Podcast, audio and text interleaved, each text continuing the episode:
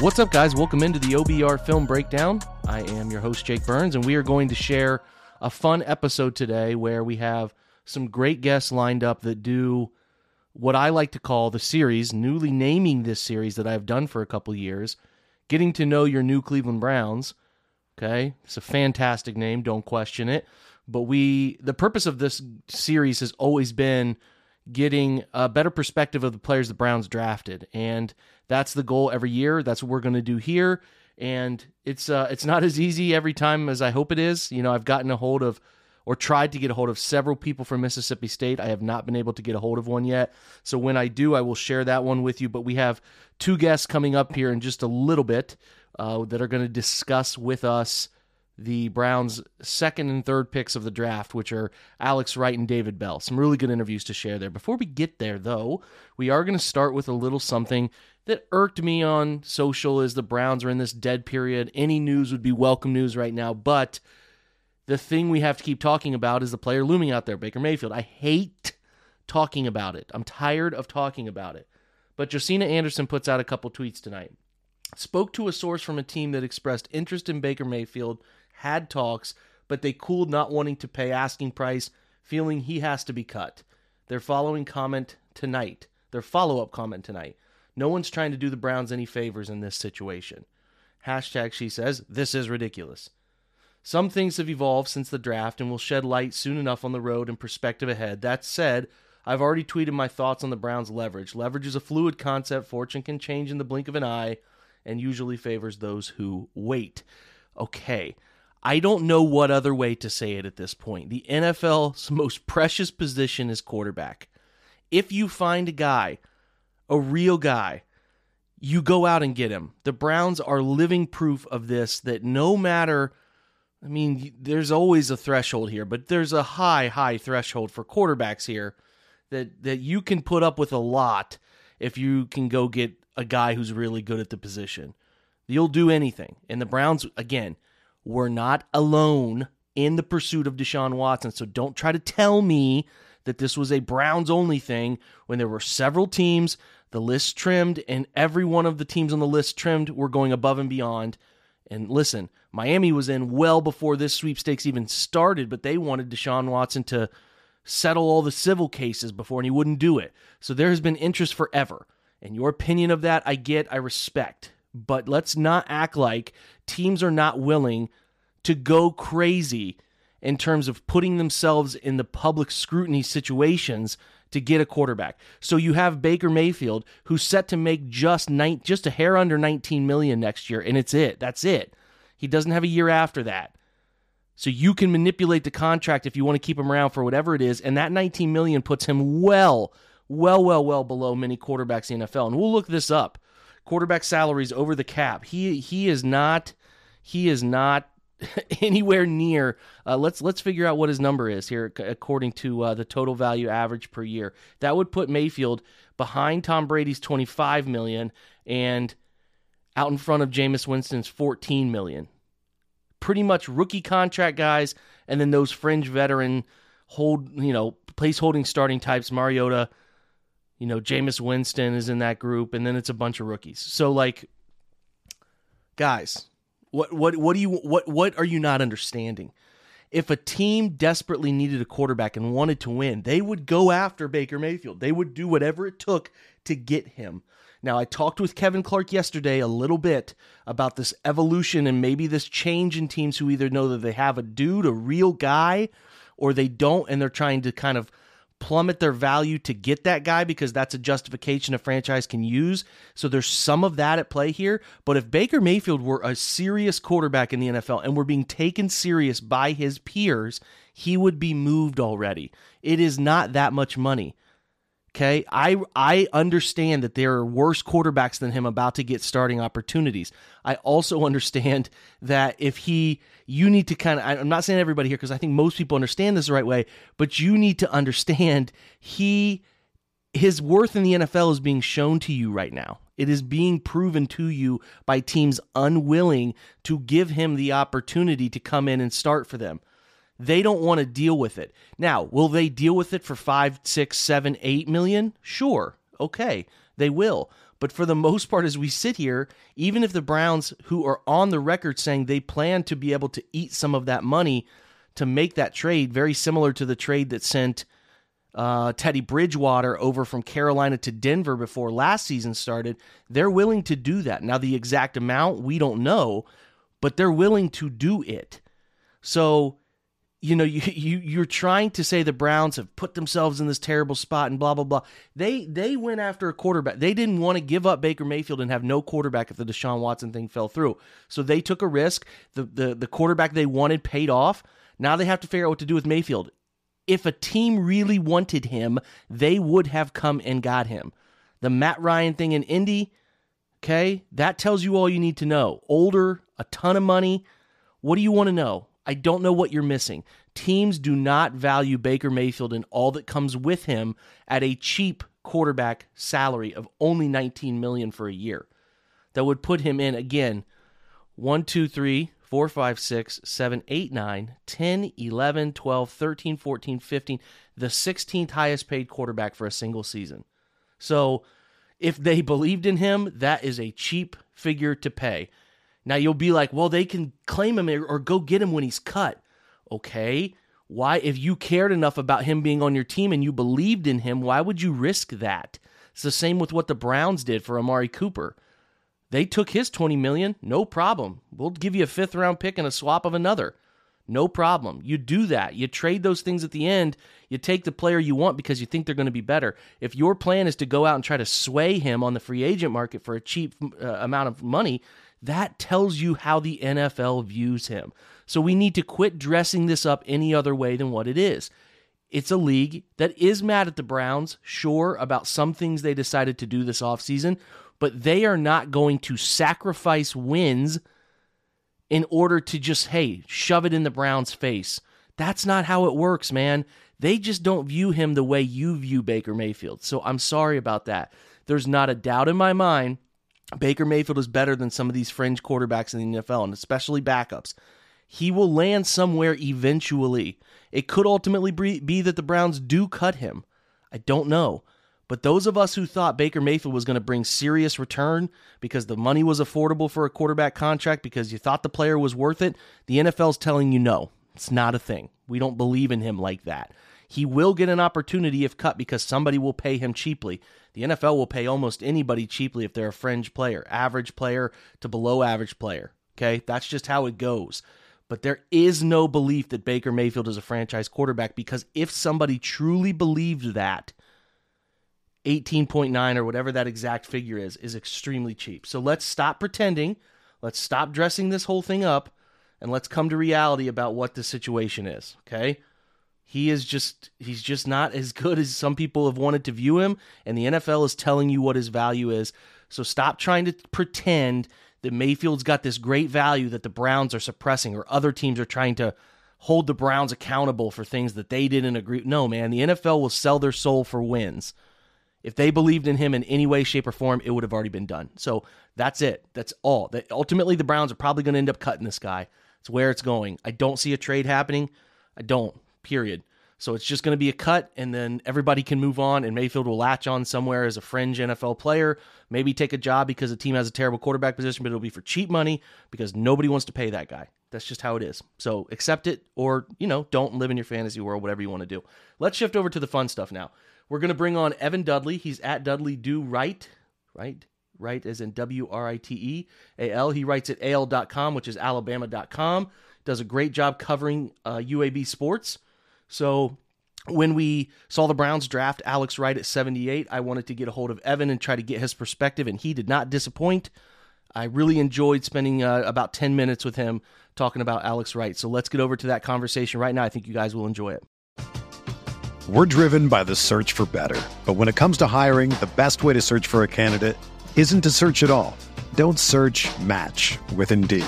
Indeed is your matching and hiring platform with over 350 million global monthly visitors, according to Indeed data, and a matching engine that helps you find quality candidates fast. Ditch the busy work. Use Indeed for scheduling, screening, and messaging so you can connect with candidates faster. Leveraging over 140 million qualifications and preferences every day, Indeed's matching engine is constantly learning from your preferences So the more you use Indeed, the better it gets. Join more than 3.5 million businesses worldwide that use Indeed to hire great talent fast. And listeners of this show will get a $75 sponsored job credit to get your jobs more visibility at Indeed.com slash BlueWire. Just go to Indeed.com slash BlueWire right now and support our show by saying that you heard about Indeed on this podcast. That's Indeed.com slash BlueWire. Terms and conditions apply. Need to hire? You need Indeed. Okay, shifting over to Alex right now. Really pumped to have a conversation about him and this really key pick the Browns made at pick 78. I have Evan Dudley, who was kind enough to join us. If you do not know who he is, he writes for UA or writes on UAB for AI.com, um, or sorry, Alabama.com. Um, you could tell I'm from the north here, Evan. My bad, man. um, thank, thanks for thanks for joining us. We appreciate you taking some time. Uh, no problem. I appreciate you having me. Well, let's let's talk about um let's talk about this unknown guy from UAB. I would imagine many Browns fans that aren't draft gurus, he comes up at pick 78. They may not have an an idea who Alex Wright is. So trying to enlighten the folks here about who Alex Wright is. So he's a three-star prospect, not very well known out of high school. Talk to me a little if you can, if you remember sort of his arrival at UAB and the circumstances at which it brought him there. Uh, well, like you said, uh, a three star prospect out of high school, wasn't rated really high, but he was also from a small school in uh, South Alabama, Elba, Alabama. Uh, just a you know a small little town uh, down probably uh, uh, closer to the Florida state line. Uh, but you know he was he was recruited uh, you know you know on the level of mid majors, you know Conference USA, Sun Belt, uh, you know those type of programs. Uh, but the uh, but his position coach at UAB, uh, Nick Gentry, who played for Nick Saban at Alabama and was co-defensive MVP with Courtney Upshaw in 2011, uh, who Courtney Upshaw eventually became a volunteer assistant the past couple years uh, with Nick Gentry. But uh, you know, they kind of uh, Nick Gentry kind of sought out these guys who were you know six and a half foot tall, 250 pounds. Uh, you know, as edge rushers, you know, as that position has evolved over the past decade, uh, you really saw what Gentry and uh, Courtney Upshaw really did. Those uh, their years at Alabama kind of really started this, uh, you know, uh, evolution of the position, the edge rusher, you know, just from being an outside linebacker or a defensive end to a uh, kind of a multi-purpose position. Uh, so you know that's kind of what Nick Gentry was looking for. These six and a half foot guys, 250 pounds, with uh, you know really good motors that can come off uh, the block really uh, really well. And so that's kind of what he did. You know, he went searching for these guys. He found this kid in Alabama, you know, small town. Uh, you know, he knew the coach really well. Uh, you know, I uh, I forget the coach's name who was there at the time. Uh, I don't believe he's there at Elba anymore. Uh, but, but, Nick Gentry knew this guy, and so you know he calls him up and says, "Hey, you know, I got this guy. You know, he fits the mold of what you want. Uh, you know, come there, come down here, check him out, see what you think." And uh, you know, the rest is kind of history. Uh, he committed to UAB, signed with UAB, and uh, really developed really well under uh, Nick Gentry and the rest of that defensive staff uh, at UAB because that's uh, something they really strive on is uh, pressuring the quarterback, really attacking the offense before it has time to attack you. Yeah, so he's he's um was he an instant impact guy? I know he had some nice numbers in 2019. Like I was curious if he was a guy that they they brought in expecting to get going right away or was he a gradual guy because – you know, he was pretty unknown. And really, it's ironic because it sounds like he was sort of an unknown on the prospect trail, sort of turns into a similar thing where he's a late riser in the in the draft circle. So I was sort of curious. Let, let me phrase it this way: Why why did none of the did he not catch on with bigger Alabama schools? Was it was it the body type came late, the growth came late, or what do you think it ultimately was? I, I think it might have been a you know a lot of different variables. It probably was their growth came on late. Uh, you know, coming from a small school, uh, you know, maybe not a lot of uh, coverage uh, of him or his team. So it's it's kind of hard to pick those guys out. Uh, you know, like Nick Saban, Nick Gentry probably learned from him. You know how to find these guys, uh, evaluate them. You know, uh, Saban's brought in plenty of three stars in the Alabama program. They ended up being all Americans. So you know, it's it's more about evaluation than the stars. And you know, a lot of people over the past maybe two decades have kind of lost what the star system, you know, really truly was. It was a grade of potential, not, you know, talent. Uh, you know, it's not a, a baseline for talent, it's a baseline for potential. You know, your five stars are guys who are going to, you know, be in the NFL uh, pretty much. Uh, you know, they're going to have great careers, four stars, you know, they'll, you know they'll they'll probably make it as well. So you know it, it, that's kind of been lost. But Gentry has learned to evaluate these guys. So I think he just kind of stepped in at the right time, evaluated these guys, showed a commitment to Alex Wright, and he honored that. Uh, when he committed to them, uh, you know, by not being really swayed by me, anyone else who maybe came in late uh, and stuck with his commitment to UAB, and kind of seeing what UAB was building, uh, especially at that position on defense. Uh, you know, it was something that was going to, you know, give him a, a chance, an opportunity to grow as a player. So remind everybody, what year did UAB shut down the program? Was that 2018? Uh, well, they sh- uh, Bill Clark was hired in, in 2014, and so he coached one year. Uh, took a team that went two and ten the previous year, got them to six and six. Their final win of the season was against Southern Miss at home, that got them bowl eligible. And about two or three days later was when the program was shut down in early mm. December 2014. Now, six months later, they reinstated it, but they had to wait for two years uh, to actually get back on the field. So they they weren't able to step onto the field against uh, you know other competition until 2017. But since that moment, uh, they've been bowl eligible every year under uh, Bill Clark. Uh, they've got an 11 win season. This is just a program that continues to build itself, and uh, which is really strange because you know for so long this program was kind of a a doormat uh, to yeah. Conference USA, and now it's uh, you know pretty much the premier conference uh, power in that conference, and now they're going to move to the American, obviously, in the next couple years. But uh, you know that that just kind of goes along with this program of finding these guys, evaluating them, and really building them up. Yeah, definitely. I wasn't sure. I couldn't remember the timeline on that. I remember it was being, uh, you know, I remember it being a popular talking point when it when it happened. I just couldn't remember, so I was off a couple years. But so Wright comes in 2019 sort of has a slower 20 season because of the shortened amount of season, but like seems pretty consistent over his three years of playing time at UAB. Like, what type of guy are they getting? Is he a is he a quiet worker? Is he outward spoken? Like, I'm curious if he was a, a team captain in his final year there at UAB. Just kind of curious what Browns fans can expect from the person Alex Wright. I didn't know if you had any uh, experience talking to him or doing a story on him or anything like that. I spoke to him uh, a few times. I think I did a couple stories on him. Uh, speaking with Gentry uh, at one point. I think it might have been at the end of his freshman year because I'd wanted to do a story his freshman season because he had started, uh, you know, doing some good things. He didn't have a, a, completely breakout true freshman season, but he played really well in the opportunities he had. I believe he had a really long fumble recovery in one game. Uh, so you know, he he really showed flashes of what he could be that freshman season. And I was remember talking to uh, Nick Gentry, and he said this was a guy, you know, who's going to be a draft pick for UAB uh, in the coming years. You know, he had that talent.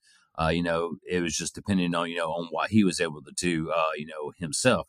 And from that, from what I learned with Alex, just covering him and the rest of his teammates, uh, you know, Alex, uh, you know, he came across as maybe more of a, a quiet guy his first couple of years. Uh, uh, and maybe got a little bit more vocal, you know, going into his uh, junior season. Obviously, he left early, uh, you know, to join the draft. So, you know, maybe he didn't get really that official captain status that a lot of seniors get, but you know, he was a guy who became a vocal leader that final year. Uh, you know, they had lost a lot of guys. Obviously, Jordan Smith, who was drafted by the Jaguars the year before, so he kind of had to really step up as that alpha dog uh, in that outside linebacker edge rusher room. And uh, but you know, but he is a guy who is very humble. That's something you know. I also spoke with Gentry about is uh you know that was something he wanted to do since he was a freshman was to you know keep his humility uh, you know a priority. You know let him know, you know, where he came from and that hard work is what it's going to take. Uh, you know, not what you do just on the field, but what you do off the field during practices, uh, you know, how you carry yourself in meetings, what you learn, uh, you know, through the playbook, not just, uh, you know, your in, in natural talent, but what the work, the work that you put in. Uh, so I think that's the biggest thing about Alex Wright to know is that he is a hard worker and he's going to put his head down and he's going to do the work, uh, you know, more so than probably a lot of draft picks. He's not going to rely just on what he's done. He's going to continue to work and continue to grow, uh, you know, as he uh, continues his career. Yeah, that's that's what we especially want to hear up here is a guy who's not complacent, right? With the pick he was picked and all of that, the Browns need they need a guy opposite Myles Garrett, and um, you know, Alex has the body type, the look of it, and uh, the work ethic here that we're hearing about from you that makes us believe he can do it. Is there, um, you know, as, as as far as like on the field, are there things that stood out to you that he did really well? Are there things that you know, like I guess too, on top of the things you think he did really well, was there a belief going into 21 that like, yeah, he's getting drafted really high, or as now we le- learn that he's the 78th pick in the draft? Are you kind of as a person close to the team covering them like, man, that was a heck of a rise he had in this process? Uh, well, I, I think his uh his opportunity to be drafted was something uh, you know I kind of believe when Gentry first told me about it. You know, knowing that what they had started developing in that position, seeing what Alex was able to do, pairing him with Jordan Smith as kind of a bookends in that defense and what he was able to accomplish. I had a feeling that Alex had a really good chance of being drafted. Uh, you know, just with his size, you know, it's a you know, you know, NFL goes through, you know, they, they rely on a lot of your size for a position. You know, that's just uh, you know, clear cut about it. You know, you got to fit a certain mold at certain points.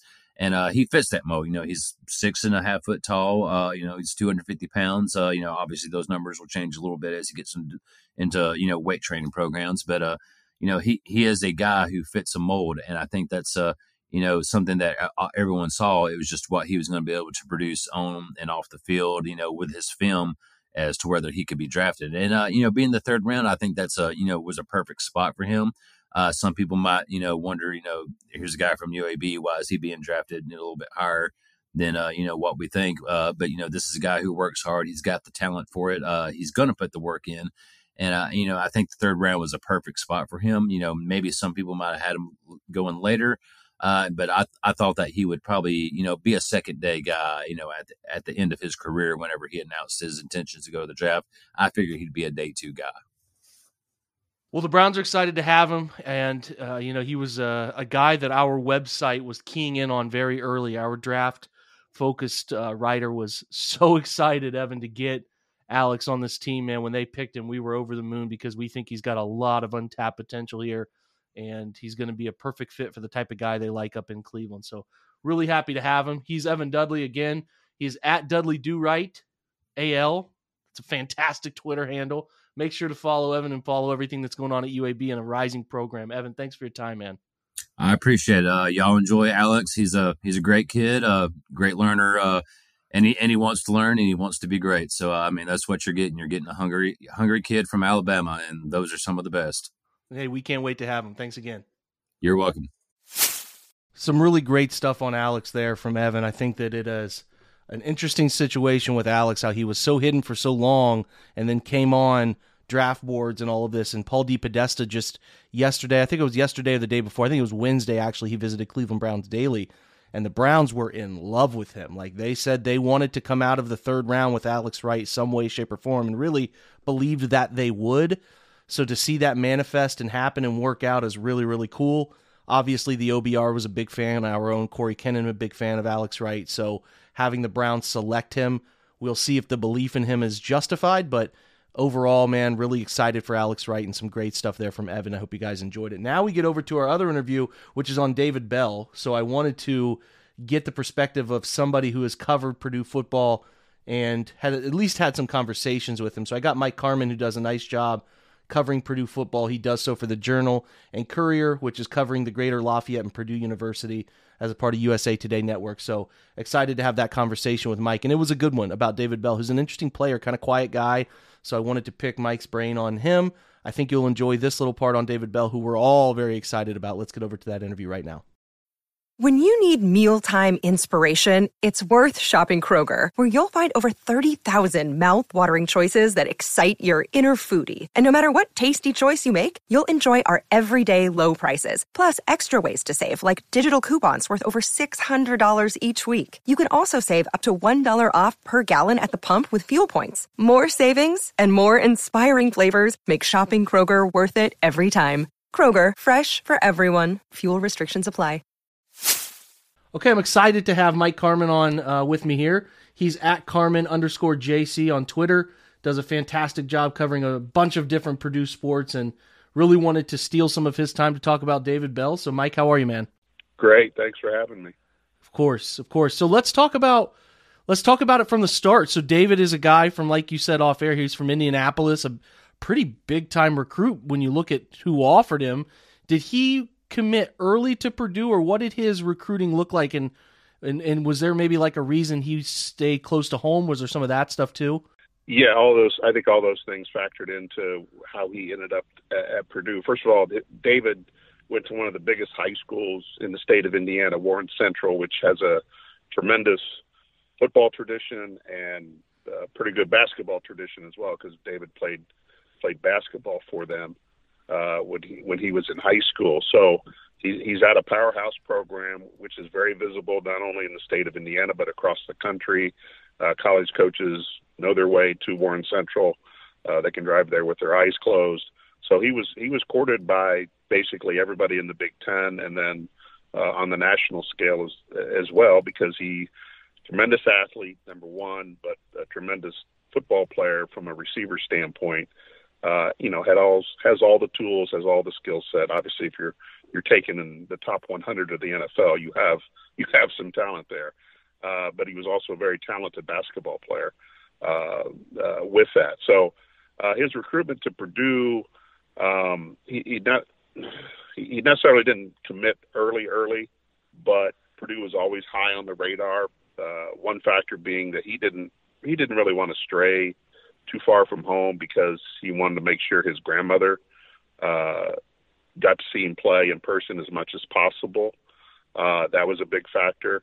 And, and, and in the Big Ten, you have a lot of schools close to Indianapolis, so that that played a role. And then uh, when Purdue recruited and, and signed Rondale Moore, uh, who's now with the Arizona Cardinals, uh, Rondale played a pretty big role in in uh, David's recruitment as far as trying to show him what Purdue can offer, what Jeff Brohm's offense can offer, how they can highlight a receiver like Rondale and highlight a receiver uh, like David Bell. And, and all those things over David's three-year career happened, where he was he was the focus of the offense, and rightfully so because he, he continued uh, to make plays. So all those those all those factors I mentioned kind of led him to Purdue. He liked Jeff Brohm's offense. He liked the plan that they had for him, uh, not only to highlight him on the field, but things that were going to go on off the field. Uh, so it was it was a good match. It was close to home. Uh, his family could see him play on a regular basis, and uh, it was it was a big it was a big boost for for Purdue at the time because you had this high level recruit that that uh, selected the program. Uh, he actually made his uh, commitment announcement at the uh, All Star game in January. The, the name of it kind of ex- escapes me right now, but he had committed to Purdue prior to that, but he made his official announcement during that weekend. So that that that put Purdue on the national stage once again because uh, Rondale did the same thing, uh, you know, a couple years earlier. So uh, all those things kind of factored into him ending up at Purdue.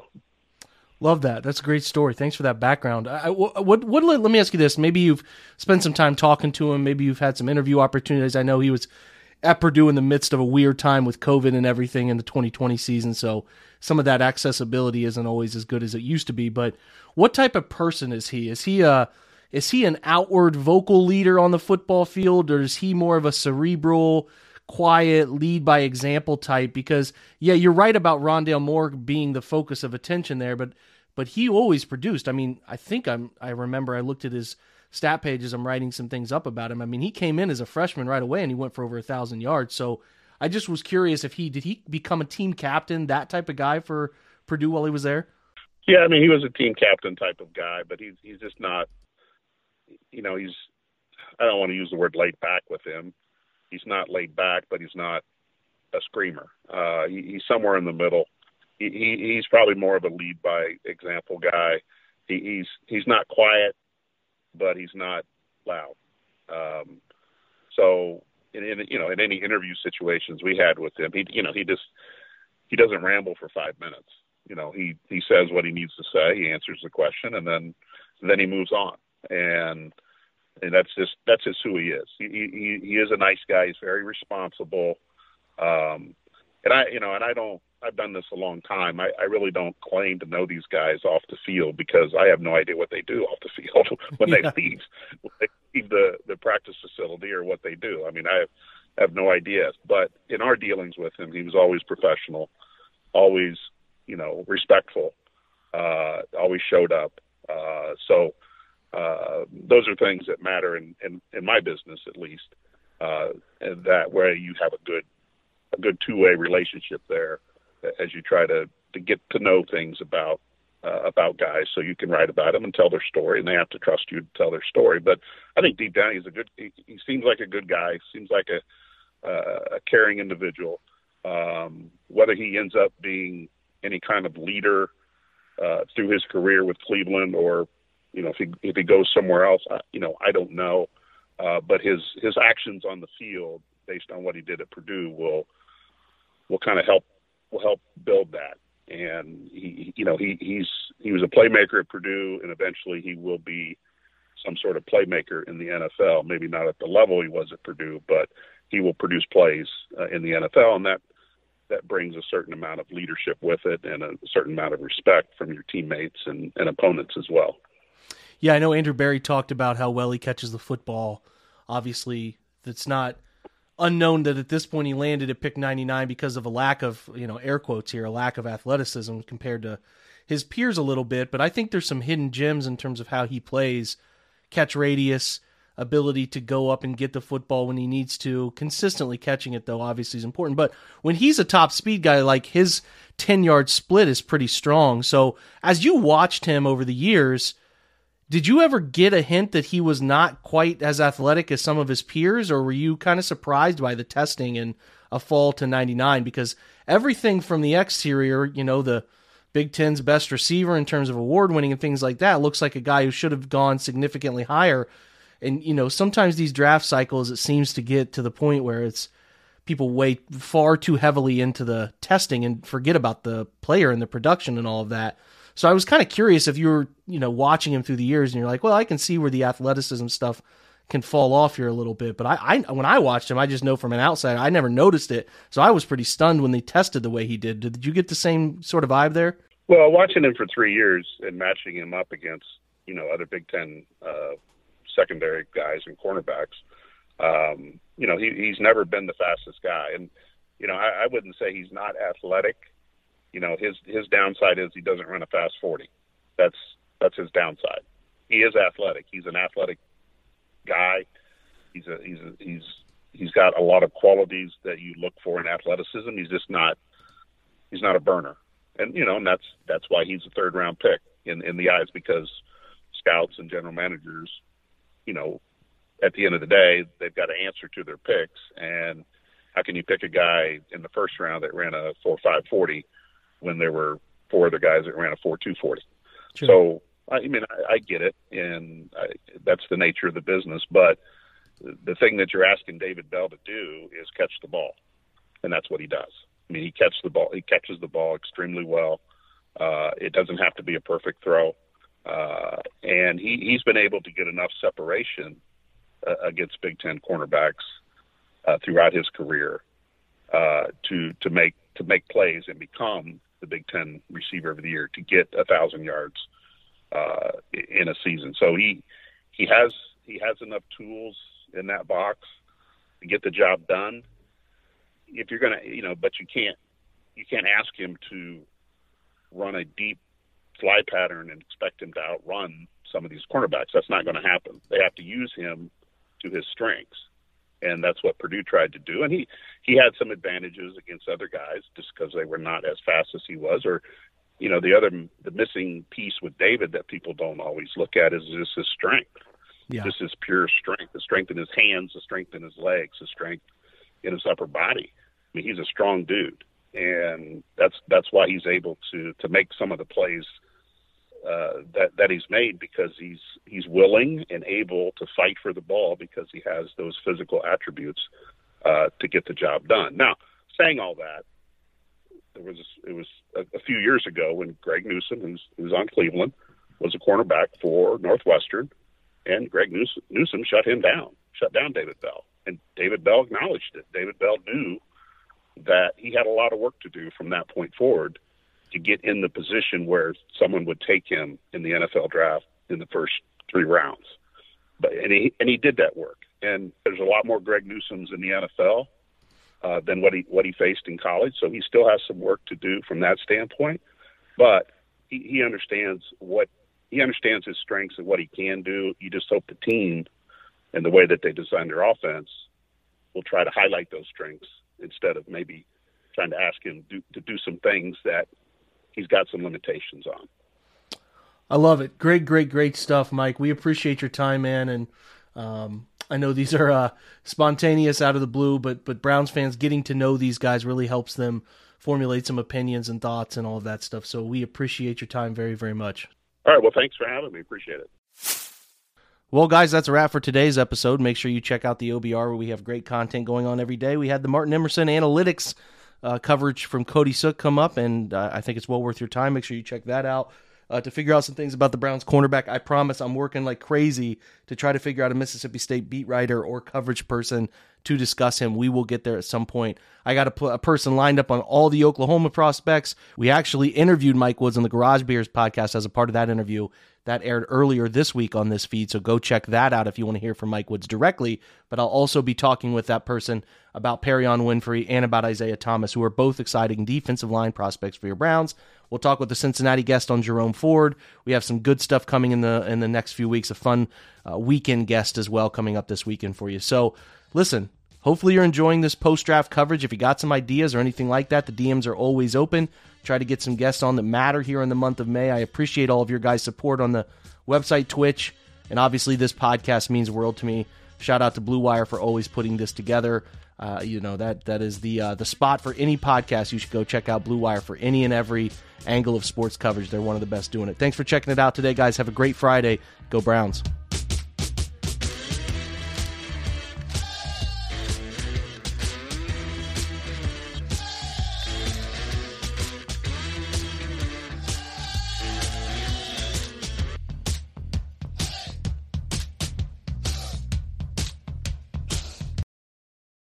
Mother's Day is almost here, and you can get her the most beautiful time tested gift around a watch she can wear every day from Movement.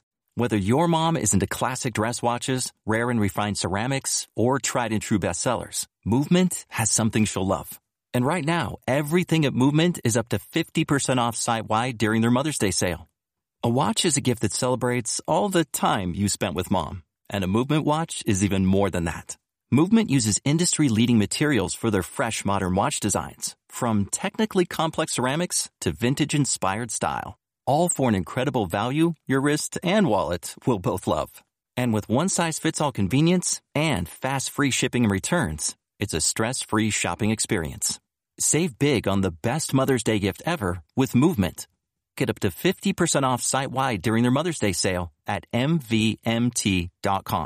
Again, that's up to 50% off at MVMT.com.